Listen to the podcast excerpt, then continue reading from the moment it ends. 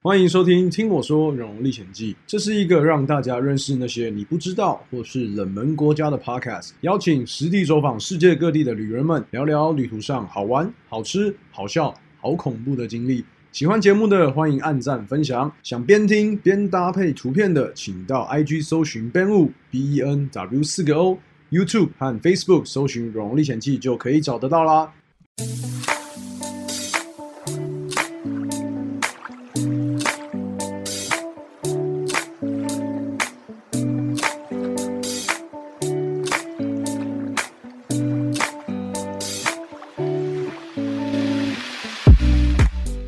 那在今天的节目开始之前呢，我要来讲一件事情，就是啊，不知道大家有没有注意到，这个《荣荣历险记》它现在已经三周年了，因为是从二零一八年的三月到现在。那其实这一路走来，感触非常多，也非常感谢大家陪我走过那么多国家，从一开始的食人族、北韩这两部影片，这两个系列影片让大家认识到我，然后呢，接下来就是众所瞩目的。我自己讲的邦交国计划。那现在因为疫情的关系不能出国嘛，所以比较可惜。可是呢，因为这个三周年得来不易，所以我跟你说，我跟那个 Crossbase 合作了一个三周年的联名限量纯钛双层杯。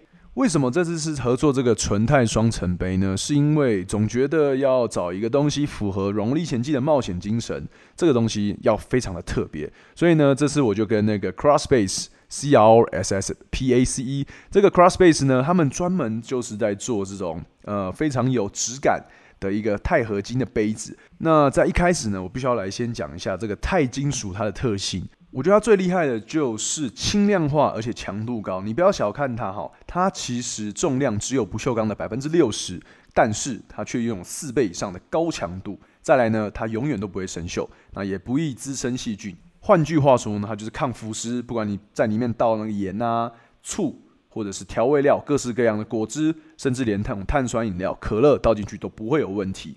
最后，最后，我觉得最厉害的就是这次的那个联名款呢，是有《荣荣历险记》的专属 logo，而且它提供了两种颜色给我，一个是白色的，配上黑色 logo；另外一个就是黑色为底的杯子，配上一个深灰色的 Ben's Adventure logo。那至于容量呢，就是三百三十毫升，算是一杯中杯的美式咖啡啊。那外层是一个防指纹的烤漆，我跟你说，那看起来就是有点怎么讲，呃，消光黑或者是消光白。它虽然没有丰富的色彩，但是呢，哎，质感第一，这样就 OK 了。那整个杯子的重量只有一百二十七公克，那如果再加上那个杯盖的话，不超过一百六十公克，所以算是不会给你带来非常大的负担啊。你放在你包包里面都。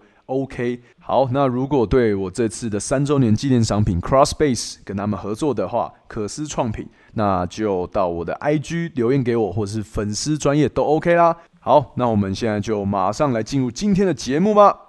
好，欢迎回到听我说《荣历险记》。我跟你说哦，今天录音的时间是四月二十八号，那我的徒步环岛第一阶段已经结束了，就是先暂时告一个段落。呃，为什么会把它分到就是分成两个部分？之前有说嘛，就是因为除了要陪 Emily 过生日，然后刚好在四月底又要回台北演讲然后，我甚至跑到日月潭去演讲了。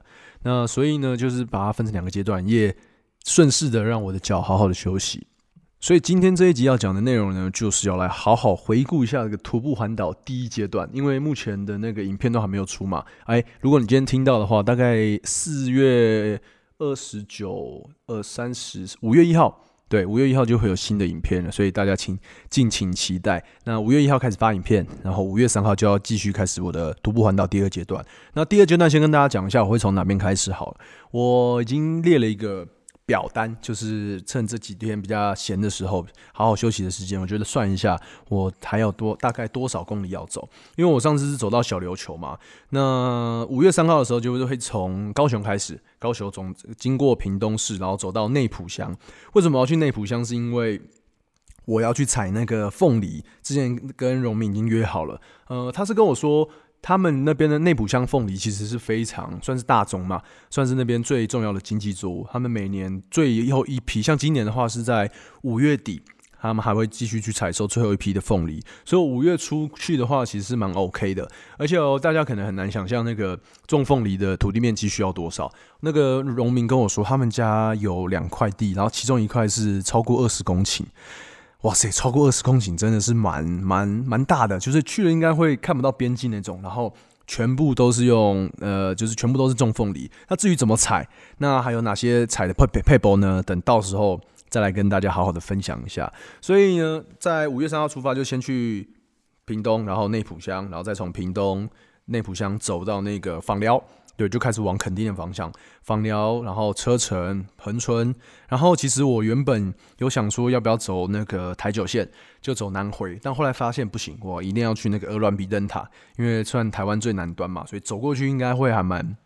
蛮不一样的感觉吧，就是有个真的是从从头走到北，呃，从南走到北的，哎，从北走到南的一个感觉啦。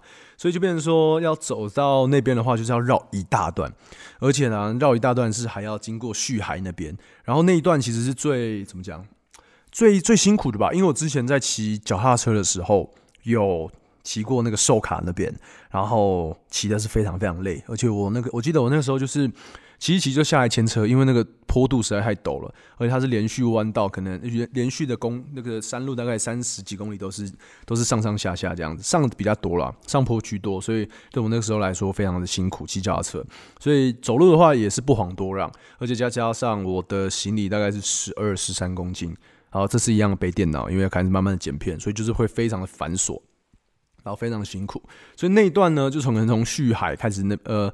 应该说从满洲乡，然后走到旭海，然后旭海那边其实我原本要去走那个阿朗伊古道，对，大家知道这个阿朗伊古道吗？它是一定要申请，然后一定要参加团才能去走的一个算是滨海的公路，因为它是那个国家呃森林保育保育区吗？对，反正它那边是管制的，然后一定要报名。如果你没有报名，会发生什么事情？因为我之前有查过，有一个也是呃徒步环岛的男生，他就没有申请，然后就去走那个呃阿朗伊古道。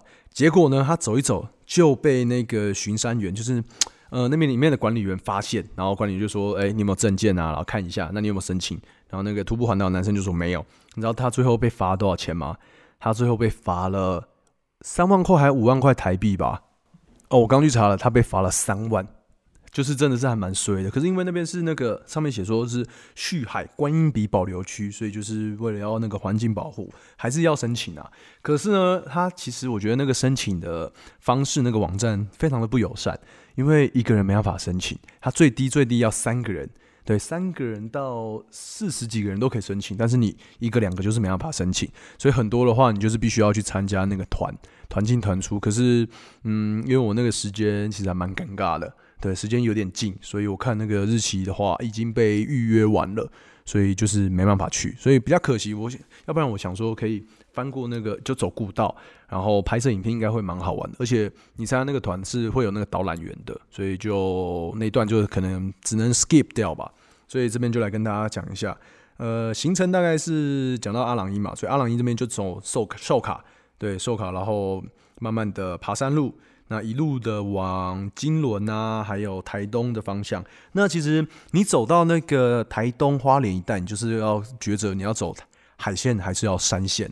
山线是比较多补给站啦，像是反正山线就是跟着那个铁路的走。但是海线的话，就是风景很漂亮，可是可能要十几二十公里才会有一间超商，因为那边的话真的，我之前去去那个那个哪里啊，基奇那边哦，真的是还蛮偏僻的。那我这次最终的决定，我那时候在想了，大概想了一整个下午，到底要怎么安排。后来发现，嗯，我还是会两边都走，就是去，应该说从台东、台东市，然后就开始接都兰，然后一直往那边走，成功，然后长滨，那经过那个玉长公路，然后就直接绕到玉里，那玉里那边就是接那个台九线，所以前面是走台一十一线，那后面就是走台九线。那有人问我说，我会不会去那个蓝屿跟绿岛？我跟你说，我会。我还是会去花一点，花两个诶一个礼拜七八天的时间，把这两个离岛把它攻略。对，那这个时候就有又有人问我说：“那金门跟马祖嘞？”呃，目前哦，还有诶还有澎湖，我都忘了它。金门、马祖跟澎湖目前还没有打算啦。对我可能会去金门，因为最近刚好有一个要去帮他们公共局拍影片，可是那个还不确定，所以等到时候如果看到我突然从台东，然后隔天出现在金门，你们就知道发生了什么事了。所以这样子时间算下来，哈，比我想象中的还要长诶。可能就是加了那个台东，呃，不是，不是台东，绿岛跟蓝屿，所以我原本预计是大概一个月的时间可以把它走完，然后后来这样加一加，哦，要到六月初才会整个呃环岛徒步环岛的行程才会结束。等于说我这样子走的话，会走大概四五十天，嗯，但而且一天也是大概走三十到四十公里，嗯，我觉得这个我现在已经慢慢习惯了。就是真的，你我我觉得我自己还蛮能走的，就是一天走个三十到四十。我觉得紧绷紧绷，就是我那天从嗯第几天呐？从台南走到高雄，我那天走了十一个小时吧，就早上七点多，然后开始出发，然后一直走走走走到下午，哎，走到晚上快七点，而且我那时候还没有走到高雄火车站哦，就是只有走到左营高铁站，因为从高雄左。那个哎，左营高铁站到高雄火车站大概还有一个小时，还有一个小时的时间，所以我就是真的撑，就是我觉得该休息了。所以那天算是久违的脚有快要踢退的感觉，对，真的是五十公里，真的是我觉得对我来说是极限了。好，所以说这边跟大家再讲一下，再真的统整一下最后的行程，我可能就从台东那边，然后都兰，再到。长滨哦，都兰到都立，都立到长滨，长滨到玉里，走那个玉长公路，然后再就是光复，从从玉里走到光复，然后再来花莲市。那还有另外一个问题就是，我苏花公路会不会走？会，我选择还到时候还是会花两天时间把它走完，就是走那个旧的苏花，因为苏花改的话，我们现在是人是没办法走的，只有旧苏花是可以走的。那其实我有看那个呃，有人之前环岛的时候，他们跟我说。他们在那影片说，就是尽量挑假日的时候走，因为假日的时候那个大客车，因为按说大卡车他们上班的比较少，然后再加上大家现在如果要去去花莲玩的话，他们都是走那个苏花改，所以代表说旧苏花会比较少车子，所以如果你有想要徒步环岛要走那一段的话，这边可以给大家一个建议，所以到时候我可能就安排时间，然后从那个花莲走到和平，然后和平再走到南澳这样子。那南澳走到罗东，罗东到就沿着那个算是北不是北回，是沿着滨海公路，然后到龙洞啊、基隆市，在石门淡水，再从一路从淡水走回家，沿着那个淡水线，所以大概这样就是六月初会结束。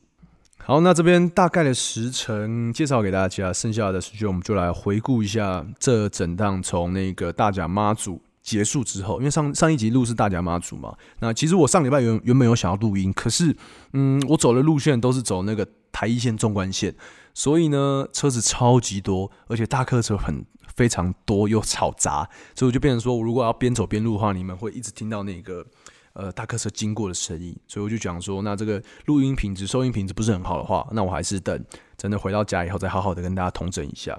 所以在大甲妈祖结束以后呢，我们就我就继续往台南的方向走嘛，从那个阿公家口湖那边，然后慢慢的走到台南，然后住了一个非常让我怎么讲阿杂的一个香客大楼。大家不知道还记不记得我之前在那个白沙屯妈祖的那个拱天宫香客大楼，他们家一个晚上，因为是通铺嘛，所以一个晚上三百块台币，很便宜，真的是非常的赞。我觉得我睡得很舒服啦，但是南昆生吼。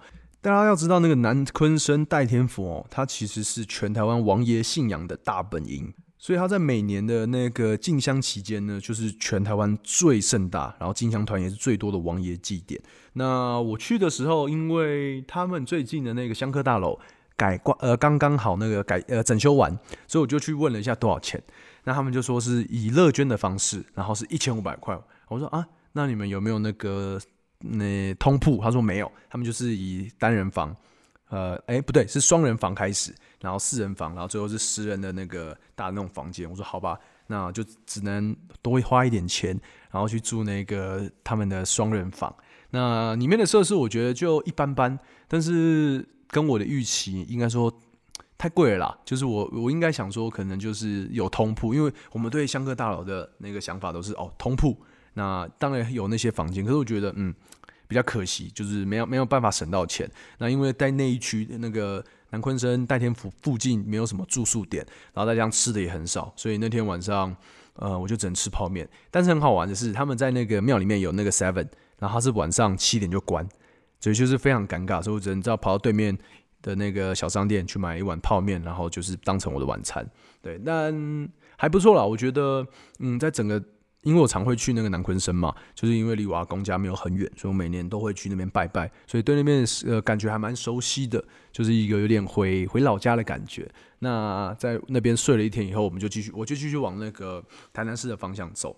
那我觉得在这一趟走到台南的时候，我认识了一个农民，他是家里是做那个呃文旦的，就是柚子柚子园，然后我就跟他去去他家投诉，就是住在了麻豆，因为其实一般人应该说，我之前都会去台南跟 Emily 一起去玩嘛，但是我们从来都没有去其他的乡镇，顶顶多好北门或者是其他地方，可是麻豆就这个地方就真的是呃去都没去过，所以当我走到麻豆城镇的时候，城镇中心的时候，我觉得哦。不错诶，他们的那个里面的装潢不是装潢，它里面的那个非常热闹，对，整个街景非常热闹，然后人也非常的多。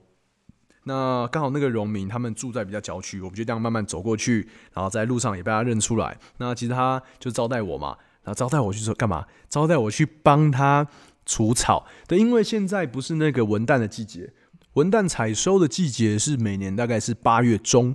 哦，八月中，所以那边就会非常热闹。你就开在路上，会看在麻豆镇的路上就看到车子来来往往，就是为了要再送那个文旦。那现在去的文旦大小大概就是跟乒乓球一样大。对，那我们要做的事情，这个时候就是可能要慢慢的除草。所以我那天去，虽然没办法吃到那个柚子，没办法吃到文旦，但是我要做的工作就是帮忙开那个除草机，就是那个有点像一台小车子。哎，那个开起来蛮好玩的，就是只要会，基本上你不要会开，不会开车也可以。也可以马上上手。那我就问那个李大哥，就是如果你这样子，原本早期他们是用那个除草机背在身上那种，大家应该有看过。我说，如果你这样子一片大概一百多棵的那个柚子树要除草，这样需要花多久？他说，如果是背那个机器的话，大概是两到三天才会除完。但是他现在花了二十万买了这个除草机，只要花四个小时就可以把整个柚子园的那个草都除完。我说，哎，那这个。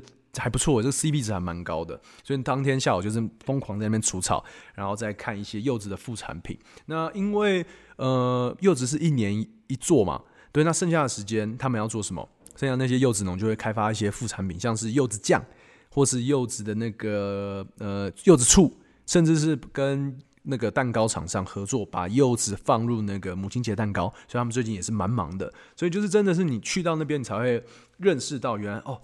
柚子的一生是这么的有趣，对，而且去了才发现，从外观上，从那个树来分辨的话，你分辨不出白柚，就白柚子比较大颗的嘛，跟文旦，因为你要看它的叶子，如果你发现那个叶子有点像荷叶边的话，对，那个就是白柚，但是如果是比较正常的话，就是我一般的文旦。那果实看得出来啊，白柚是比较大颗，那文旦的话就是可能一颗就大概一斤吧。大概是这样子，所以就是在麻豆认识了那个文旦的一生。好，那现在呢，我们要来访问一位那个特别来宾，他就是噔噔噔噔噔噔噔噔噔 Emily。对他好久不见，就是他上次出现在我们 Podcast 之间呢，是去年的七月，那时候我们在小琉球录了一个潜水特辑。那今天我们要来访问他几个问题，第一个问题呢，就是你对蓉蓉去走那个徒步环岛有什么感觉？我觉得蛮神经病的，可是也不能说神经病，就是需要一股傻劲才可以完成的事，很疯啦！只能说身体力行，苦行僧。所以那个时候，他跟你说他想要走那个徒步环岛的时候，你第一个感觉？去啊，不要晒黑。真的假的？你你没有说，哎，干嘛这么累啊？不要啦。不会啊，去啊，因为是你走，又不是我走。但你会跟想要跟他走吗？嗯，你的你你说的想要走是走多久？我觉得走一天啊，试试看走一天，大概三十公里这样子。因为很多农民都在问说：“Emily 会不会跟你走？”我很难想象三十公里，就是这这样子大概是几步路？因为你知道我平常，你猜猜看，我平常一天平均是多少？我觉得正常上班族一天大概是五千到八千。六千到一万，差不多。哦，那差不多。嗯，但是我如果逛个街就可以到一万多，然后我就觉得脚好酸哦。所以 三十公里哦，大概至少也要三万步吧。不是重点是会晒黑哦。不是不是，重点是我说我逛街都会累。嗯，那就光走也不是逛。啊，对啊，而且走在路上，你看你要早起，为了躲避太阳，然后要走大概六七个小时，你真的可以吗？我这个温，你这个温室里的花朵，没有，我不行啊！我现在就跟你说我不行啊！真的哦、好吧？我就在旁边，就是骑脚踏车跟你 say hi，然后脚踏车也不会骑一天。好，我我懂，就是没关系。我觉得这种，因为徒步环岛真的是需要一个勇气跟傻劲，对不对？对。那我还有什么问题想要问？就是如果说给我半年的时间让我去走，我觉得可能可以。因为我觉得你不行，我觉得得你绝对不行。这样一天就不要走太多就好了，一天走两万步 maximum。好，那那可以慢慢。那第二个，再再来这个问题是，你觉得他有变很黑吗？我跟你说，它变成古铜色，就是你知道是发亮。你有看过黑到发亮的人吗？就是有就是我照照镜子，然后你再打闪光下去，你就知道有多可怕。哦，对，因为我们那天去吃饭，然后用相机那个闪光灯一拍出来，哇，我跟后面那个楼梯的颜色，木头颜色是一模一样的。重点是，照都没有办法对焦到。对，它都对焦到那个柱子，我觉得这个还蛮好玩的。好了，那因为五月三号的时候，蓉蓉她就要再走第二趟剩下的部分现。在是以第三人称讲吗？对那你觉得你想要跟他说什么吗？加油好吗？好的然，后尽量不要晒黑，我觉得很伤皮肤。好，我其实但是我其实都有防晒，就是那个斗笠啊、袖套都有戴，但是还是那么黑。不是啊，那你就应该戴那种，就是像阿拉伯人这样整个罩住脸。哦，那个，可我觉得那个可能不好看，就是我拍照起来会不好看。没关系，那我就会尽量的防晒，呃，蓉蓉就会尽量的防晒。好了，那我们今天谢谢 Emily，她要去吃饭了，拜拜。拜拜。OK，好，那在跟特别来宾连线完之后，我们就继续来讲那个我们的回顾一下。那其实我在这整趟徒步环岛当中，有遇到一些蛮崩溃的事情啊。光第一阶段就遇到了我人生当中算是一个呃很不知所措的一个感觉，而且是非常阿杂的，就是我的手机坏了。这个手机已经陪伴了我快三年吧，我记得是二零一八，对，二零一八的那个年底，呃，不是年底啊，就是十月多的时候买的。你看到现在也快三年了，那里面存了非常非常多照片跟影片，像是我从我去那个大陆交换学生一些非常非常赞的一些影片呃照片，或者是那个去不管是邦交国际化，然后土耳其。俄罗斯跟去蒙古那些照片全部都在里面，总共大概有一万多张吧。然后那个影片不计其数，但是呢，我没有备份，对我整个都没有备份，有我备份一些，但是是可能只有百分之二十。对，所以很多影片跟照片就是这样去了。那为什么会坏掉？哈，那，故事是这样子的。那天我的手机就开始有点怪怪，在麻豆那个晚上，我就觉得，嗯，它怎么就是顿顿的？因为我里面已经快塞爆了，你知道吗？它里面的那个容量已经剩不到一 GB，甚至剩五百 MB 都不够。就是我里面装了太多东西。那我就是拍，每次要拍照都要删一些、删一些、删一些这样子。那为什么我没有备份？是因为我的那个吃饭工具，我的电脑 MacBook 里面呢，MacBook Pro 里面呢也是满的，所以我常常必须要上传云端，然后呃删来删去这样子，所以造成我们完全没有空间让我的那个我我之前是用那个 iPhone XR，然后它是一百二十八 GB 的，所以就比较小。那我就没有备份的习惯，我想说应该不会坏吧？对，殊不知你有，当你有这个想法的时候，你手机就是一定会坏。所以那天晚上我们吃完饭，跟那个李大哥这样吃完饭，哎，手机都很正常哦。它虽然开始慢慢秀抖，但是还是 OK 堪用。那晚上睡觉前，他就我的手机就开始自动那边更新，因为连了 WiFi，然后插了电就开始更新。然后我就看那个白苹果一直在那边在那边跑，然后洗个澡出来，哎，它怎么还在跑？而且它更新的话，应该是会有那个呃。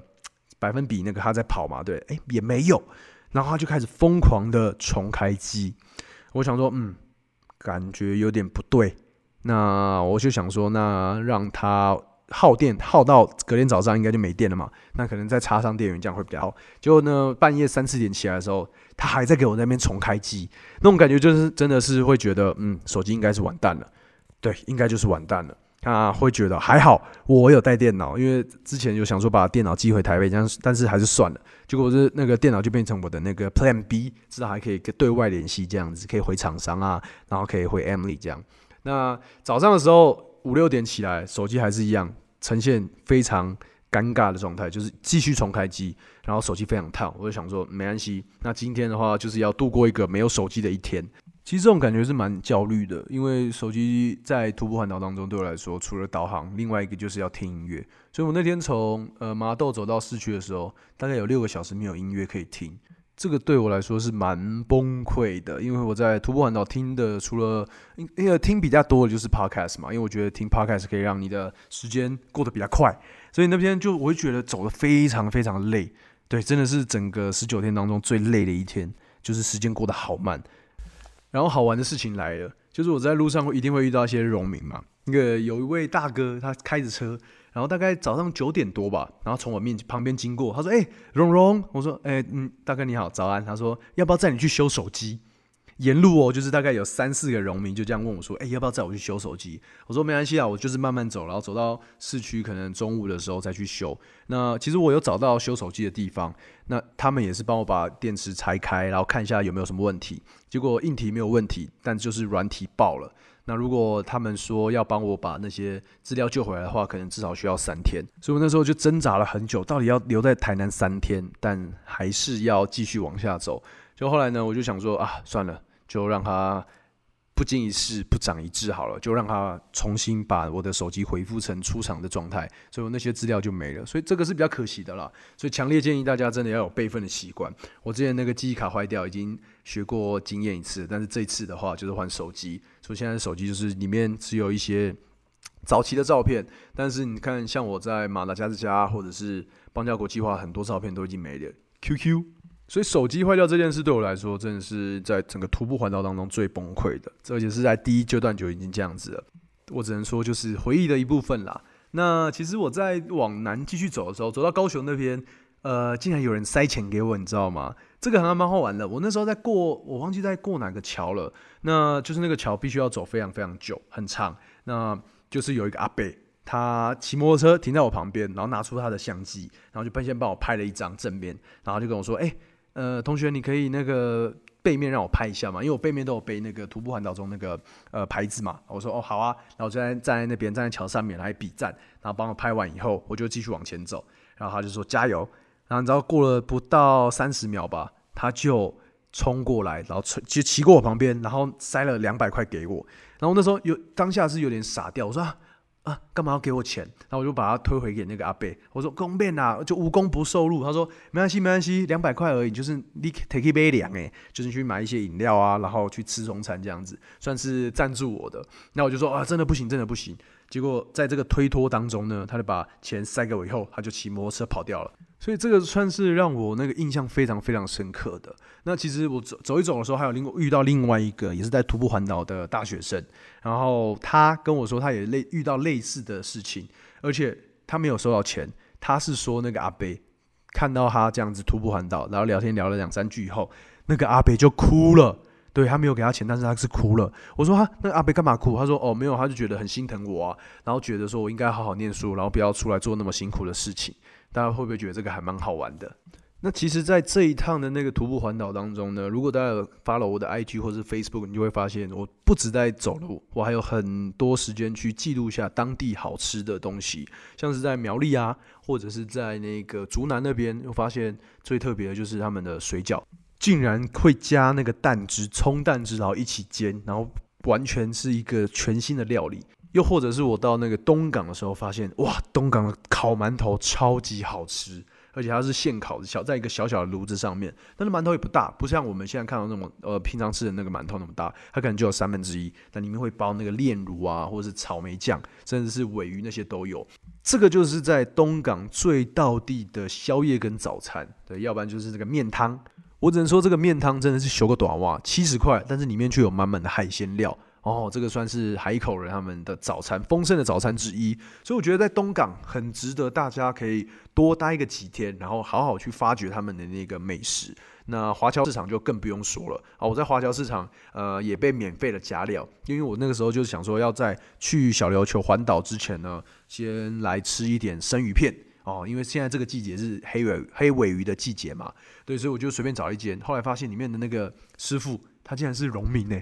哦，我就觉得哦，还还蛮不错的，所以就莫名其妙被他加码了一些那个生鱼片。所以我觉得这趟旅程当中吃到这些东西，还有遇到这些人，真的是会让应该算是我呃人生的养分啊！真的，我觉得可以跟他们分享我的故事，这个部分应该算是最最值得的。那最后结束之前呢，我们还是来讲一下小琉球好了。其实小琉球环岛比我想象中的还要快。对，大家可能不知道，因为之前都骑车嘛，大家都知道小琉球很小，可是走一圈大概只要三个小时不用哦，哦，真的。但是那边的那个太阳，我觉得是走起来最崩溃的。我甚至是走一走，真的是走了一个多小时，发现哎，我好像快要昏倒了，就是有点腿无力，然后嗯，就是晕晕的感觉，你知道吗？那时候就快点喝了一瓶那个 有糖的饮料，让自己的血糖提升一点。要不然我真的是会被晒到晕掉，我有点中暑的感觉啦，所以我现在已经开始害怕要走绿岛跟蓝屿了。呃，绿岛的话还好，绿岛一走一圈可能比小琉球大一点，大概是三到四个小时。但是蓝屿哈走一圈大概是三十五公里左右，所以等于说要八个小时，所以到时候可能必须要做些做一些那个防范的措施啊。而且我去年去绿呃蓝屿潜水的时候发现，哦，蓝屿的太阳嗯独一无二。因为是最晒最晒的，所以 Emily 到时候我会变很黑哦。啊？我说我到时候蓝雨回来跟绿岛，我会变非常黑。那我给你那种抢抢劫犯戴的头套。啊，不用，没关系，我我会自己再加着就是防晒的哈。OK，好，那今天的节目呢就差不多到这边要结束了，所以下一个你们听到的下一集你们听到，我可能就已经在那个走路了。对我应该是走到那个凤梨那边，有机会再跟大家好好的聊聊凤梨的采收过程跟呃最近的一些状况。好了，好，那今天这一集听我说《融入前记》就到这边结束啦，我们下个礼拜见，拜拜。拜拜。